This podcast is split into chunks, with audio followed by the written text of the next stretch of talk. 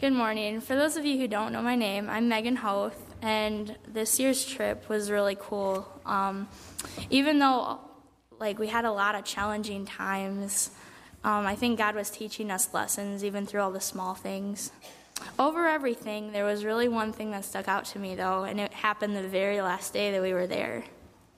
Friday evening, we visited an orphanage. I thought it was pretty cool. It was kind of a westerny type of place and it had goats and a cow. And I think the kids were having a lot of fun with that. But um, at first, I was just messing around with some of the little boys who were playing soccer, and they were all having a great time, and so was I.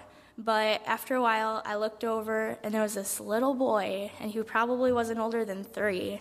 Um, he was sitting alone at a picnic table, and uh, he was off to the side, and his head was down in his folded arms. I think there's a picture up there actually. Yeah. Um, but every other child at this orphanage was like messing around and having a great time, and this little boy was not. He was over really sad, and I really wasn't about to let that kid like not have fun. So I went over to him and I sat down, and I tried to ask him his name and how old he was, which is about the only thing I can say in Spanish that they can probably understand. Um, but he wouldn't say anything, and he wouldn't even look up at me. I started rubbing his back, trying to let him know that I was nice and wanted to talk to him, and I could tell that at first he didn't even like me doing that. But I kept going, and I bet I rubbed his back for probably a half an hour without him doing anything. After a while, though, he stood up and walked away over to a raised flower bed, which had like just sand in it. Um, I watched him, and he was digging in the dirt while everyone else around him was still playing and having fun.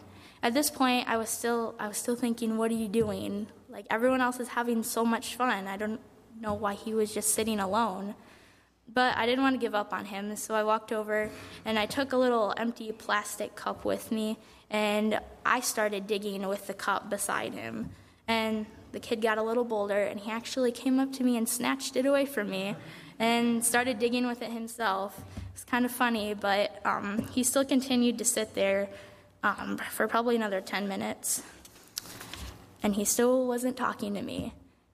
And then once again, he got up and ran over to the playground. I was getting really frustrated because I still had no idea why this kid wouldn't talk to me or play with me, or why he wouldn't play with anyone else. Um, I was about ready to give up, but I didn't, and I gave it one last try since we had to leave pretty soon. I walked over to where he was. He was digging with that same cup over by the swing set, and tried again to ask him his name and how old he was. Again, he didn't answer, but he started, when he started to walk away this time, he tripped over his own feet and fell down.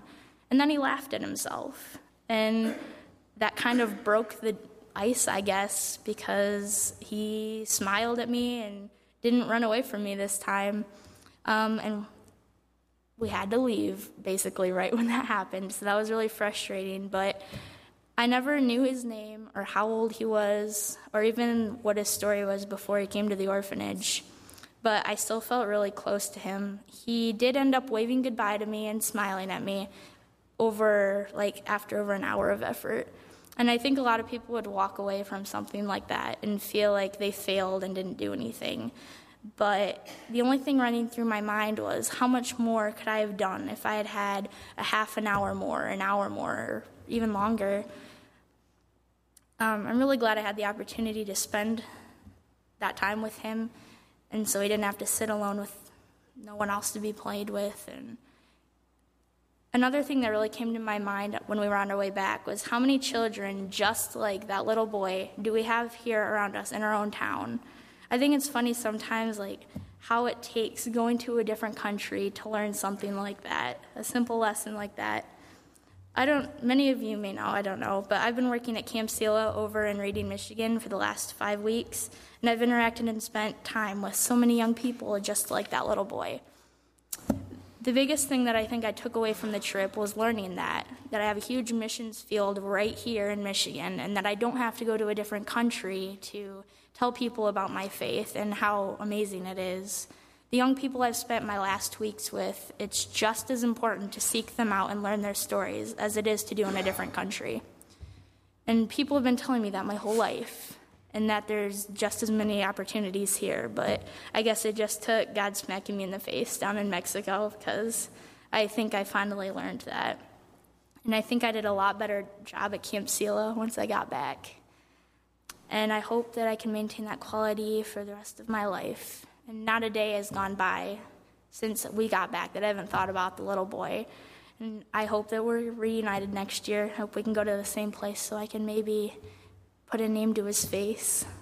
But um, thank you so much for supporting our team and me because we all learned a lot this year. And I'd like to leave you with the verse that was running through my mind that day, which is Matthew 18 1 to 5. At that time, the disciples came to Jesus and asked, Who then is the greatest in the kingdom of heaven? He called a little child to him and placed the child among them. And he said, Truly I tell you, unless you change and become like little children, you will never enter the kingdom of heaven. Therefore, whoever takes the lowly position of this child is the greatest in the kingdom of heaven. And whoever welcomes one child in my name welcomes me.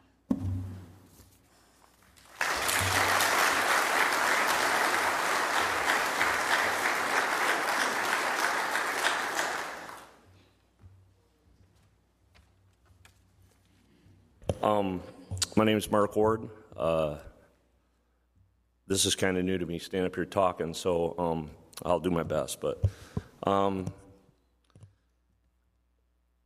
I wanted to say something about Kevin's um, almost traumatic injury to my neck. I was going to wear a neck brace today, but I couldn't get one in time. But, um, but no, that was that was fun. Um, I, I, I pick at Kevin because I was sitting in the back of a van and uh, talking to some of the young ladies about my wife and I, and and uh, all of a sudden, like out of nowhere, I mean, one of those like things you cannot anticipate. This bump in the Tijuana roads that jarred my my melon um, pretty hard. So um, I like to rag Kevin a little bit about it all week, but um, but no. First of all, uh, I want to thank God for the opportunity He gave me to go on this trip. Um, before the Mexico trip, I spent time praying about the trip. Spent time with God praying about the trip, and I asked Him to um, break me on this trip where I needed broken. Now, um, that's you know scary to do sometimes because this is often the case. I didn't know exactly how God would respond. So, um, I definitely knew He would, but was anxious to see how this trip would change me. So, uh, I did not expect the answer to be quite what it was. Um, little background for me anyway. I felt that God was, was doing a lot to lead me up to this trip. I mean, with, with VBS, one of the background things I was going to mention was leading up to the trip, we had a week of VBS here at Lockwood where I got to share stories with the kids um, from the Bible about Jesus sharing himself, um, healing lepers, speaking with Samaritan woman about living water, um, washing his disciples' feet, and most importantly, the cross where he sacrificed himself for us all. Um, you know, that, that helped, I think, prepare me for, for this trip. That was a starting point. On the way to San Diego, Kevin passed out devotional books to the team um, that he had put together um, and prepared on pride and the effects of it. I read the introduction on the plane that was, was taken and was taken back by the definitions of pride and what all can encompass that. Um, while in Mexico, my expectation was to serve people there and not necessarily be served. However, God again showed me so many examples of people serving us. I was talking first um, to Solomon um, at the uh, work site where the house was built last year. Some of the kids had went over to um, do some more painting on that house, and um, I walked over with a ladder and I and I was talking to Solomon aside there, and, and uh, I had mentioned to him um, that uh, I felt that I have not always put my wife and family before um, my interests and hobbies. So I was humbled more and more as I shared this with him. And uh, while at the orphanage on Friday, that was the last day we were there, um, there was a boy named Alex. I don't know if he's on, yeah, um, who suffered with advanced Down syndrome. And uh, I shared the same conviction that I had shared with Solomon with uh, Kevin, and uh, told him that God was definitely speaking to me on this. Um, I thank God for humbling me in this area of my life and uh, appreciate truly how He used all the people and experiences on this trip to show me the need for this change in my life. Um, the Lord put the following verse in my heart. Now, this is one I had to look up. So, I mean, but He put it in my heart. It's uh, Philippians 1 6. It says, Being confident of this, that He who began a good work in you will carry it on to the completion, or on to completion until the day of Christ Jesus.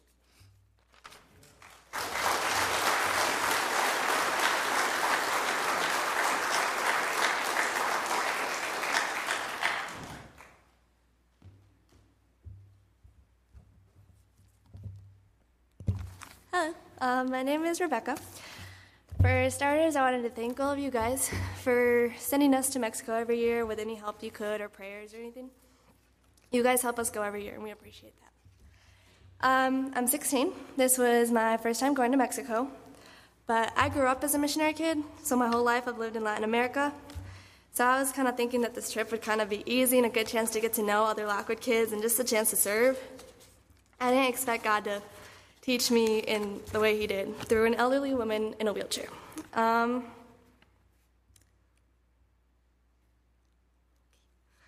so on Wednesday, we went to the dump.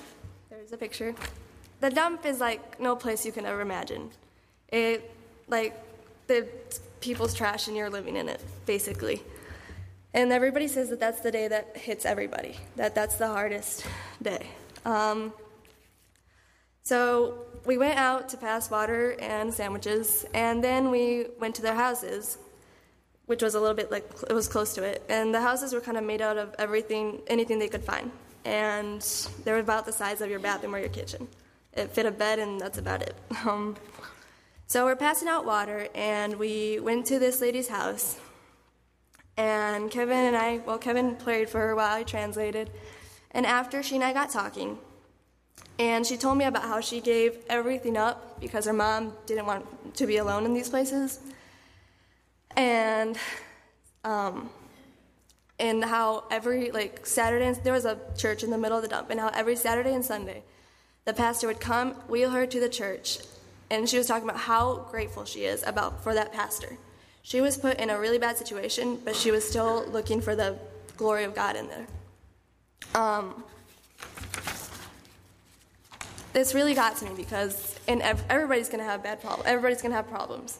Nobody has a perfect life. It's part of sin nature.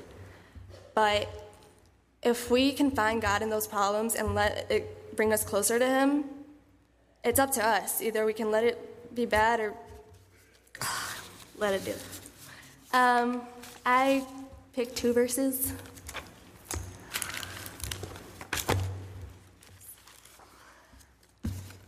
James 1, 2, and 3.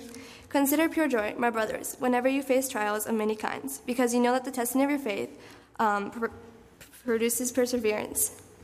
And Romans, oops, sorry, 3, 5, 3.